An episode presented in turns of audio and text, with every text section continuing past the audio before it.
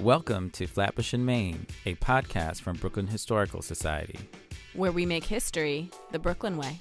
Each month, Flatbush and Main digs into Brooklyn's quirky, surprising, diverse history, linking it to the most salient issues shaping our world today. And we give a glimpse into how we make and preserve history every day here at Brooklyn Historical Society, a 154 year old museum, archives, and urban history center. We are your hosts, Julie Golia, Director of Public History at Brooklyn Historical Society, And Zaheer Ali, oral historian at Brooklyn Historical Society. Meet us at the intersection of Brooklyn's past and present. On January 20th, we opened Waterfront, a major long term exhibition at BHS Dumbo at our second gallery location in Brooklyn Bridge Park. The exhibition was four years in the making and covers centuries of history along Brooklyn's coastline. It tackles topics as diverse as commerce and labor, oysters and sewage, slavery and freedom, gender and work, and pressing issues like gentrification and sea level rise. In honor of Waterfront's opening, we're revisiting segments from past episodes that reveal how many of the stories in this exhibition came to life. You can visit Waterfront six days a week at Brooklyn Historical Society Dumbo. You'll find hours, directions, and more at our website, brooklynhistory.org. One of my favorite things to do in this space is to just find some of the graffiti on these posts um, and put my hand on one of the posts and close my eyes and imagine this space filled with bags of sugar and coffee and grain and hogsheads, which are barrels. And then, of course, hundreds of men and you know, dozens of draft animals working to move these things in and out. Again, just the bread and butter of American commerce has its roots in the building that we're standing right now. We often think about Dumbo and Vinegar Hill and, and the neighborhoods in and around the Brooklyn waterfront as sort of these swanky, posh places to live. You know, today we go to Dumbo and we're surrounded by fancy restaurants, fancy apartments, all these things, and you forget that underneath all of that shiny new um, patina of development is, are these legacies of folks who lived in this neighborhood before it was anything like that. There's so much that could be done. The heart is there, the dignity is there, the loyalty is there. Again, you have families who've been there for many generations, are still there, and uh, they want the best, the best of what life has to offer, and they want so much for their children. But those who are invisible and disenfranchised and disconnected from especially resources, resources, job opportunities. We're coming to you from 55 Water Street, Empire Stores, where Brooklyn Historical Society has just opened a second location called BHS Dumbo.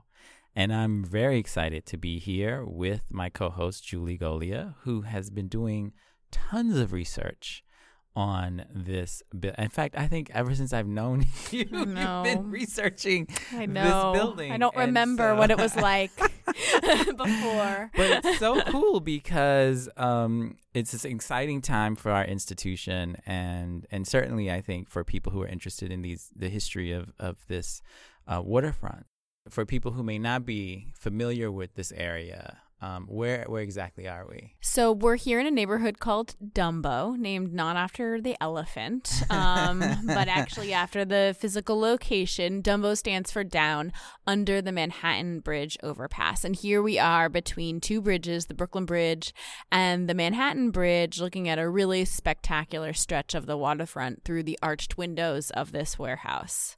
And down under the bridge makes us sound like trolls. I know. but um, I know. we're not. And and if you're if you're not familiar with this part of Brooklyn, you should definitely come visit. And if you are familiar, you should come visit again because it is so beautiful. Yeah, and it's a real contrast, I would say, to where our headquarters is. So, um, Brooklyn Historical Society's headquarters is in Brooklyn Heights, which was really, um, as we've talked about in the past, really one of the first commuter suburbs in American history. It's a largely residential neighborhood, beautifully preserved brownstones, and down here feels really different, doesn't it? Yes. Yes. This is an industrial neighborhood, and so we're looking at warehouses like the one that we're standing in. Factories were in this neighborhood, and then all the sort of subsidiary businesses like coal um, factories um, supporting the high industry that took place here in Dumbo. And of course, today that industry has been transformed into sort of a post-industrial neighborhood landscape that we see now. Yeah, and you know, walking around, you you can kind of get the sense that there are these echoes of a past that Yeah. uh, is no longer here, right? Um, tell us, you know, what kind of stories does a building like this tell about itself? Well, the beautiful thing about both of our buildings now, um, our headquarters and now our second location, is that they're primary sources that are reflective of the period in which they were they were built, in which they were functioning. And so, in a lot of ways, we can look around us right now, and we can look at this warehouse um, as a piece of evidence to to analyze. And so, the first thing I think for us to think about is the bigger structure, right? So, we're looking at a building that is actually made up of seven sort of warehouses that are all attached to each other. We're in one of the four story ones. The four story section was built in 1869, and then there was sort of an addition put on, a five story addition in 1885. And it's marked by a couple things. First of all, these enormous arch windows that we see on the outside of the building that allowed both air to come through and for goods to be sort of hauled in through the front of it to be stored in the sort of the cavernous depths inside. Um, when we look outside here, we can also see the beautiful schist walls um, that mark the sort of the boundaries of each of these warehouses. Now, for, for people who aren't familiar, um, because I certainly am not, um, what is schist? Sure. Schist is basically a kind of a rock. Um, it's a metamorphic rock, and it um, a lot of actually northern Manhattan and the Bronx is made out of schist. It's built on this sort of rocky schist land. Down here in Brooklyn, especially as you move further south, um, we're sort of on the edge of a glacier plain, and so we have more of a sandy and rocky um, sort of land down here. As you move north, um, you um, come onto a terrain that is actually really bumpy and rocky. And so in the 19th century, when city planners basically planned to lay out the grid that it defines Manhattan and to even out its land, enormous amounts of schist were pulled out of Manhattan, and in a lot of cases used in different kind of municipal municipal um, construction projects around the city. Um, we don't know for sure where the schist of the walls of Empire Stores actually came from, but it's very likely that it was a local rock that was pulled from some other project that was taking place. Uh, it's kind of amazing to step back and think about the the physical transformation that marked the city of New York and the city of Brooklyn in the 19th century. Movement of good of good materials from one place and to, to fuel other. Yeah, it's almost kind of like a um, recycling. Of, It's green. of- It's yeah, your LEED yeah, bi- that's that's pretty your- cool. It's your LEED Um, building of the 19th It century. It is, but you know, it's interesting. You mentioned Glacier, and and I, of course, at least know a little bit about um, what that means in terms of where we're actually standing. And if I'm if I'm not mistaken, a few hundred years ago, this would have been water. Yeah, so we would have been standing basically before 1796, where we're standing right now in BHS Dumbo. We would have been standing in open water. Wow. And this is not unusual to hear. So, about 70,000 acres of greater New York City are man made land, are Wow. essentially landfill. And b- basically, the land that we're standing on right now was laid out in a series of three landfill episodes. The first one happened around 1796, um, creating Water Street. Um, we get why it was named All that right. now, right? It's very very 'Cause there was- literal it was name. straight up water. The original water line, or what you see in maps sometimes called the ancient water line, actually was sort of a softer line um, that stood between present day Water Street and Front Street. And then the last landfill episode actually allowed for Plymouth Street in front of the building to get built um, to lay out the waterfront largely as we know it today. So, why did they do this? Because the commercial waterfront was growing. They didn't want rocky sh- or sandy shores. They didn't want the marshlands that would have defined the natural waterfront. They needed to build piers, docks, and bulkheads. So, again, this is just part of a larger, just remarkable transformation of the natural environment of New York that took place in the late 18th and early 19th century and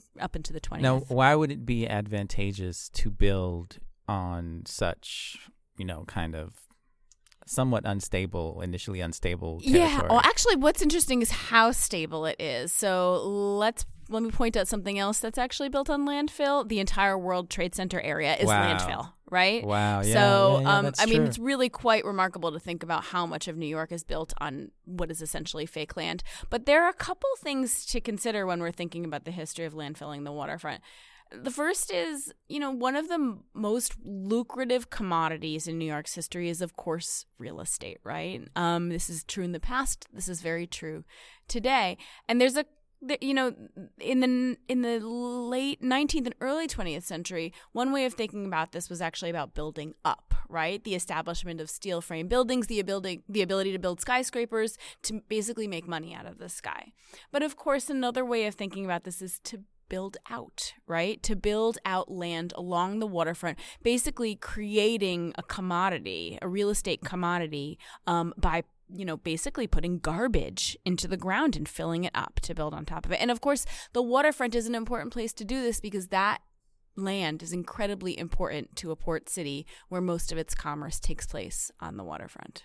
So let's let's look around in this space that we are in, and um, you know, one of the first things that when you come in, you see some of the um, I would say old structure preserved. I mean, it's it's really cool because you know a lot of times when we do place based history, it's kind of in the abstract. It's what documents Yep. say about this place. It's what people say about this place, and and now we actually get to to to listen or or read what the place says about itself. So one of the things that um, that is here when you walk in is this this this what looks like a tool, a, a huge A tool, big tool. a big tool with like gears and what could have been wheels Yep, and pulleys. legs. Yeah, what Yep. what is this this this thing? So this enormous 11 foot thing that we're looking at in our space is basically a hoisting winch. Um, you're absolutely right. You can see that there's a large wheel and then a series of gears, and then stretching across two A-frame legs is essentially a spool that can sort of take up or let out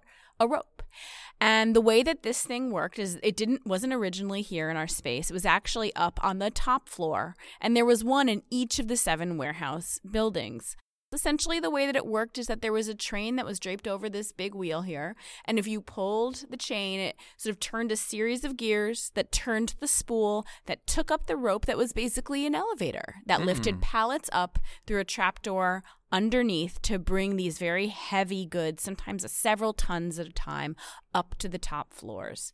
Otherwise, it would have been men carrying things up staircases. Wow. So this kind of ingenious, simple machine was used well into the 20th century, even though it looks quite primitive. And this is the originals here. Wow, so this is not a replica. This is not a replica, and I have to shout out props to our staff and some of the the folks that we work with. We completely disassembled this winch from where it was on the top floor of a different warehouse, brought all the pieces down here to our space, and reassembled it so that our visitors could have a true and visceral sense of the way a building like this worked. Now, the other thing that you see when you walk around this space um, are these beautiful posts. Now, it's interesting. I say beautiful because there is this kind of um, ways that these these really rudimentary structures become aesthetically valuable now. right? Totally. No one in the no one in the 19th century when this would have, was built would have ever been like, "This is so beautiful. This is is, so is." cool." they threw these buildings up like they were nothing. And They're very structurally Right, secure, right. but they're they're workplaces. No, it's true. And you know, it's like walking around here. I, I remember the first time I walked in this space, I was like, oh, I would, I would kill to live in a place like this. and of course, like go back a hundred years, and nobody wants to live They where they work, right? us, They're like, please, that's where we work. Nobody wants to live there. But, but in the on these posts, um, which have the these are the original posts, and of course that speaks to the um integrity of the structure itself. But there there are all these markings. Tell tell us a little bit about what these markings mean. Yeah, one of my favorite things to do in this space is to just find some of the graffiti on these posts um, and put my hand on one of the posts and close my eyes and imagine this space filled with bags of sugar and coffee and grain and hogsheads, which are barrels. And then, of course, hundreds of men and you know, dozens of draft animals working to move these things in and out. Again, just the bread and butter of American commerce has its roots in the building that we're standing right now. And so these posts, which we value today for their sort of beautiful lines and their sort of like evocative 19th century aesthetic, were kind of just blackboards mm. for the workers that worked in Empire stores. So if we look closely, we can see lots of different kinds of writing. We see ink, which is mostly 19th century, and then chalk, which is usually early 20th century. And look at this here. This is just addition and subtraction. They're adding up the number of bags that would have been stored in this particular spot or in that particular spot.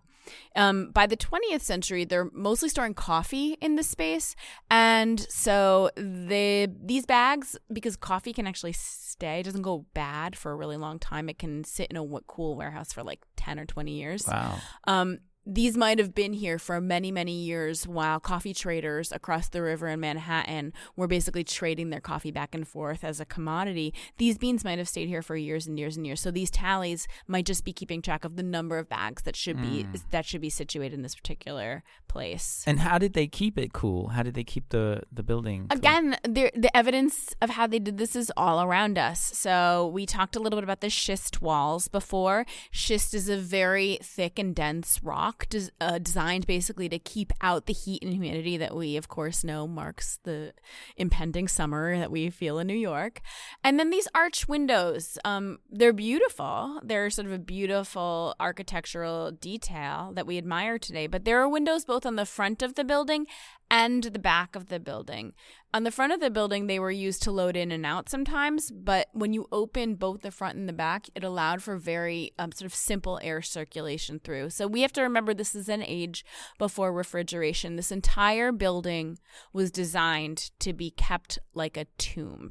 One of the other things that um, I mean, thinking about these markings again on these posts, measurements doesn't don't seem to be the only thing that's, that's on true. here, right? That's I, true. And it's what's really interesting. I mean, I gotta say, you know, I I I guess I'm impressed with the workers who used it for that purpose, like to, to mark and count bags. Because I, well, I shouldn't put myself out there, but I would have been tagging the post yep. with like, yeah, leave your mark, your historical mark. Yeah, I would have like, I would have like scribbled a name or two on there, you know. There's but, uh, definitely so, yeah. names. There's definitely yeah. initials. A few other places in the building, I found some kind of dirty words. so, in a way, actually, the graffiti that we see throughout the building actually reflects the change of the building over time. So, um, in the 19th century, this was a general storage warehouse where the workers who worked here were carrying in bags of sugar and grain. Um, this was a place that was a center of what they called at the time the Calcutta trade. And so we had sort of jute and linseed oil coming in from, um, uh, from India. There were animal skins coming from the Argentinian pampas. It was just a, a panoply of goods from all around the world. By the 20th century, the building shifts to being mostly a coffee storage space. The building, it's important to note, never functioned as a factory. No roasting took place here. It simply stored things. And by the 20th century, it was owned by Arbuckle Coffee. And so it was storing basically green, which are unroasted coffee beans, before they were basically moved over a few blocks to be roasted in Arbuckle's warehouses that were sort of closer to John Street, a little bit further east of here. But Arbuckle sells the building in 1945. And it's basically at that point that the building is empty until now. Mm. So the building was empty for about empty for, and unused for about 70 years, wow. which is quite remarkable to think about um, and very actually pretty rare in, in New York. And during that time, the building didn't sit untouched, of course, right? Um, people came inside, there were squatters. Um, and then by the 1960s and 70s, um, the building actually gets part a landmark designation by the 1970s. And by that time, Dumbo itself is changing again and it's becoming a sort of a haven for artists. So I think one of the fascinating things about the building is that it be- then becomes a different kind of canvas mm-hmm, for graffiti mm-hmm, artists mm-hmm. who did unbelievably beautiful work on the shutters um, in the building, some of which um, we're actually going to be featuring in the exhibition that we're opening here in the end of the year. And if visitors came today, um, they would see how a new generation of artists were inspired by the waterfront and, and this neighborhood uh, in an exhibition that we have ongoing until September entitled Shifting Perspectives. So we invite everyone to come not only to see this exhibition, uh, see the, the amazing photographs hanging up here, but also look at the winch feel the post, see if you can channel, like Julie does, back to a, a, century ago, the workers who measured their coffee beans and bags of, of, of storage material, um, and just kind of absorb this amazing history.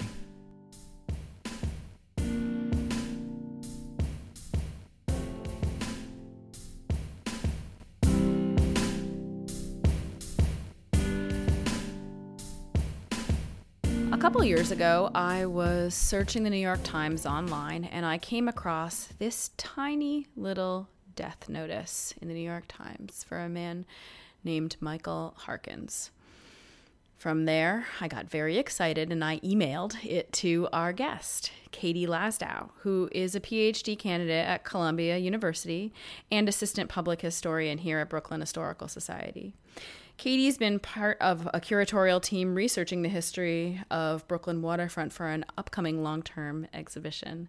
Katie, do you remember the day that I sent you Michael Harkins's death notice? I do. You were so excited about it, and you told me to go forth and find our worker. And so that is what I did. What does that mean in historian speak? What was so significant about this little, I was like 40, 50 word death notice? Yeah, I mean, it means so much. I mean, from that you know, two sentences, I think it's two really long sentences, we were able to find out not only that there was a guy named Michael Harkins, but that he was 45 years old when he died, that it was in the year 1873, and this was the best part that, um, well, aside from the fact that he died, poor guy, but the best part was that we were able to figure out where he lived, and they took the, the people who found him when he was killed um, at the Empire Stores took him to his home, which was 195 Plymouth Street, which is in the neighborhood of Vinegar Hill here in Brooklyn.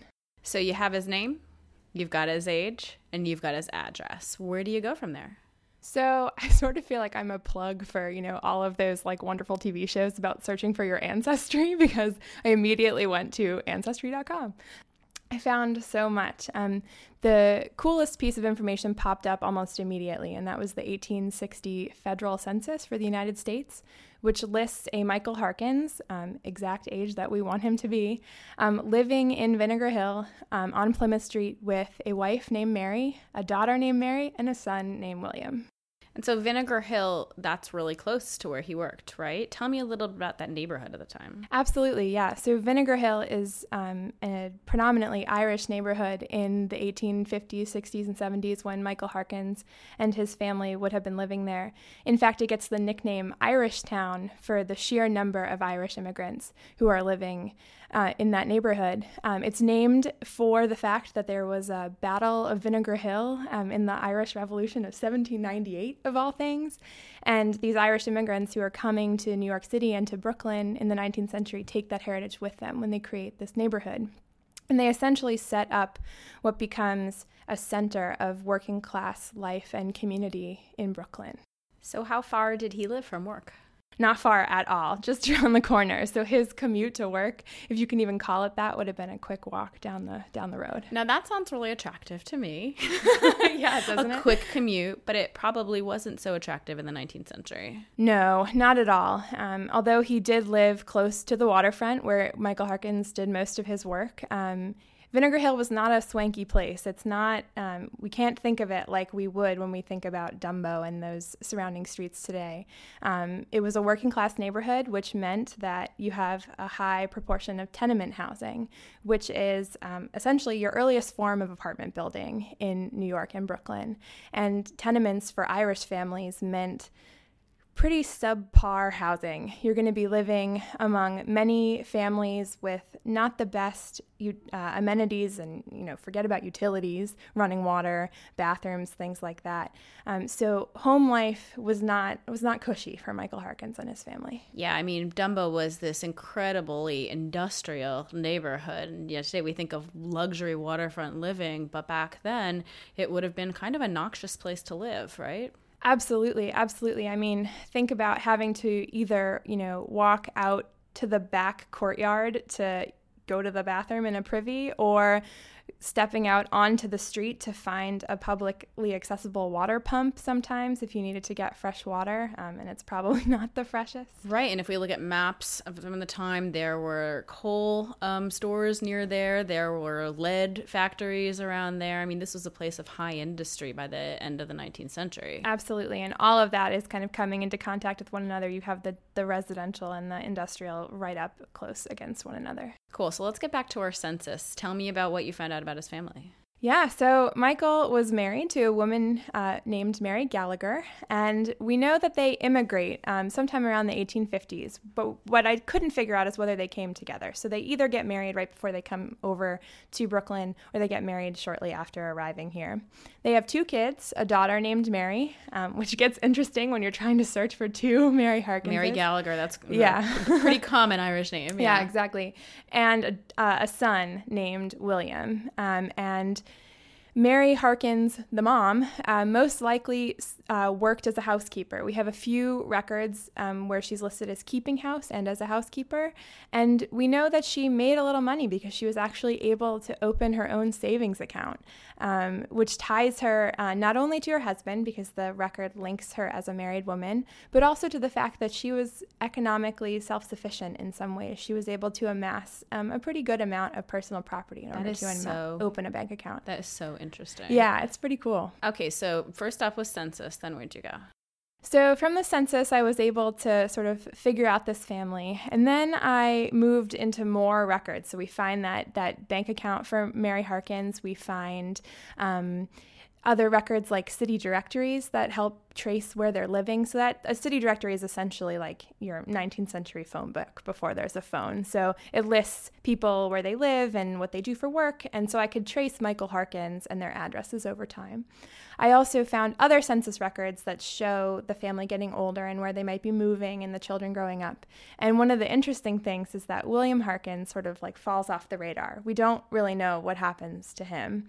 And so the, these were some of the questions that I kind of kept in the back of my head as I was researching. There's such an irony to that because usually it's the women that fall off the historical record that are difficult to find. And in this case, we lost one of our, our men in the family. Yeah, absolutely. Strangely enough, Mary Gallagher Harkins and the daughter Mary become two of the kind of mainstays of this family.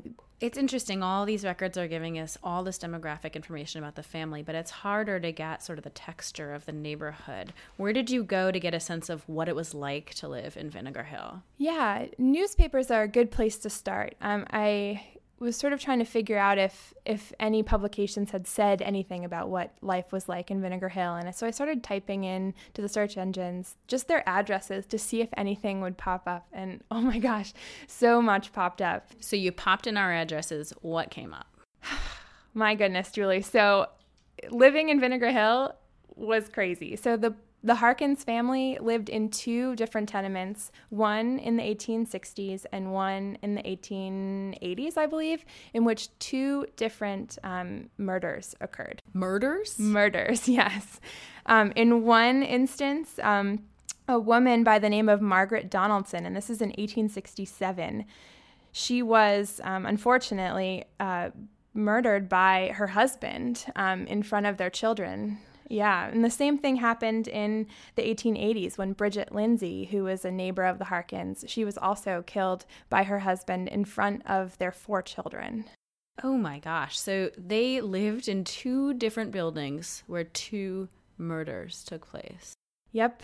And we obviously don't necessarily have demographic information, but that has got to mean something about the level level of crime or danger in living in this neighborhood. Yeah, so it's it's a little complicated, and I think first we should make sure that it's clear that you know newspaper reporting in the 19th century is not of the caliber that we would hold it to today. So, back in the 1800s, a lot of newspaper writers would sensationalize a lot of stories. And they often, not only would they sensationalize the news that they reported, they would often target certain groups in society. And one of those groups was Irish immigrants. Um, and this is at a particular moment in American history where there are a lot of prejudices and what we would call you know nativist sentiments um, about immigrants, particularly the Irish, who are coming into cities in droves in this period.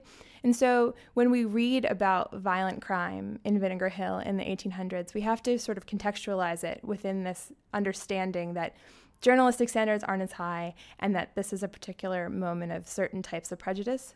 That's all of that to say that living in tenements was was violent and dangerous and crime was was prevalent in people's lives. Um, but you know, this is these are folks who are living with very little. They're very poor. Um, like I said before, with tenement living, you know, you're crammed up against other families. You, you have people struggling with alcoholism. You have people struggling with poverty, and for many of these people, it leads them to their breaking point. And unfortunately, for these women and these families, they meet their end. So, Katie, why why is it important for us to follow this treasure hunt and tell the story of the Harkins family? I think one of the reasons it's important is we often think about Dumbo and Vinegar Hill and, and the neighborhoods in and around the Brooklyn waterfront as sort of these swanky, posh places to live. You know, today we go to Dumbo and we're surrounded by fancy restaurants, fancy apartments, all these things. And you forget that underneath all of that shiny new um, patina of development is, are these legacies of folks who lived in this neighborhood before it was anything like that. And the Harkins family is one place where we can begin to see that story. And it makes me think about the hundreds of thousands of other workers who might have lived and died along the waterfront. And in a lot of ways, Michael Harkins has come to represent them for us.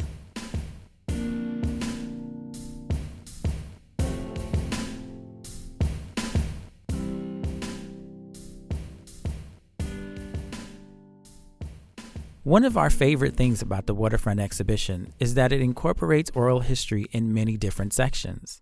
On this episode, we'll listen to a collection of oral histories describing life along Brooklyn's waterfront in the 20th century.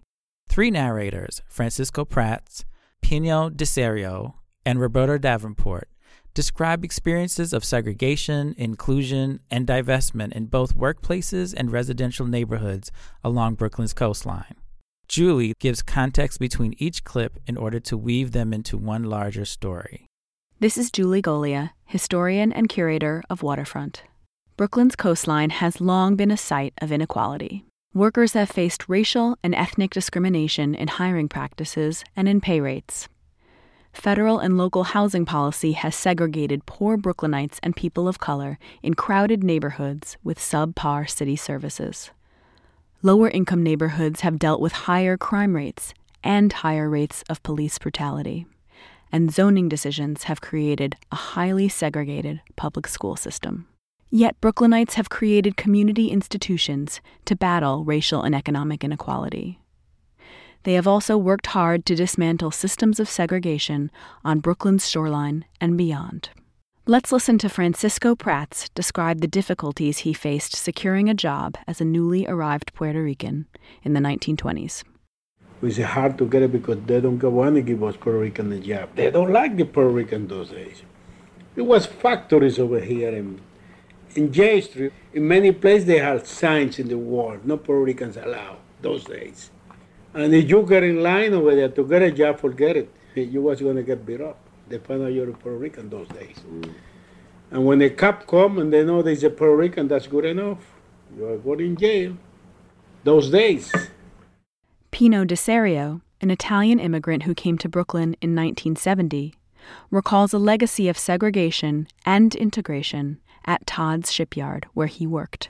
Todd's shipyard, uh, predominantly in, in, the 20s, all people from Ireland and English people worked. Mm-hmm it was like an elite job. Mm-hmm. You cannot get in unless you were that uh, WASP. But then it changed. Got it integrated in, during the war. A couple of blacks, then literally some Italians, you know. Deserio recalls that even in the 1970s, when he worked at the shipyard, Irish Brooklynites continued to hold the majority of management roles.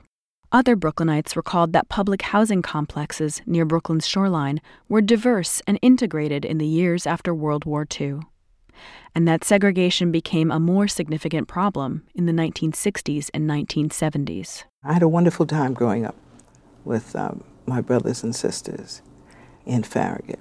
Educator Roberta Davenport grew up in the Farragut houses, a public housing complex near the Brooklyn Navy Yard.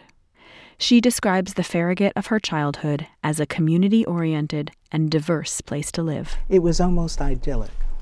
Clean, very, very clean.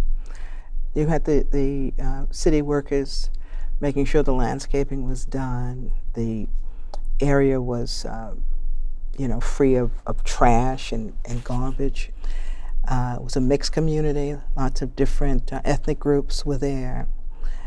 At some point, it changed and it became all African American and Latino, you know? During the 1960s and 1970s, deindustrialization prompted many businesses to move out of the city, robbing Brooklynites of well paying industrial jobs. Housing incentives, often available only to white Brooklynites, drew many white working class families out of the city. As the city's coffers ran dry, New York cut city services and funding to its once robust public housing program. This um, had an impact on the neighborhood, on services, right? Quality of life. Obviously, more of a police presence, you know. And people were, were trying to get out, you know. Many, many, many stayed. I still know people who are still there, who were my peers. They stayed, right? In the 21st century, as the neighborhood of Dumbo gentrified rapidly, residents of the Farragut houses became forgotten neighbors. In 2013, the median income in Farragut was about $20,000 a year, while only a few blocks away, the median income in Dumbo was over $200,000. Davenport reflects on the struggles that Farragut community members face today, and she honors Farragut's tight knit intergenerational community. They want what everyone wants, you know? They want dignity. They want to be visible. They want to be valued. They want to be protected. And they want opportunities, quality food. There's no place to get good food. You have to go into Dumbo, you know. There's so much that could be done. The heart is there, the dignity is there, the loyalty is there. Again, you have families who've been there for many generations, are still there, and uh, they want the best, the best of what life has to offer, and they want so much for their children.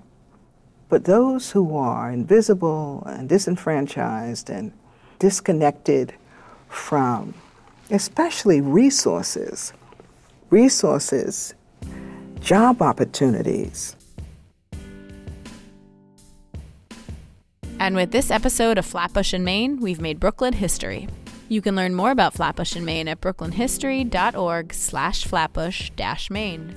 There you'll find more details from each episode, pictures of documents and artifacts, and clips and info on oral histories. Be sure to subscribe to our podcast and rate us on Apple Podcasts or any other podcast platform you use.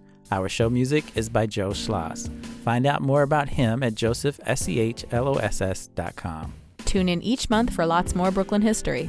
From Brooklyn Historical Society, we are your hosts, Zaheer Ali and Julie Golia.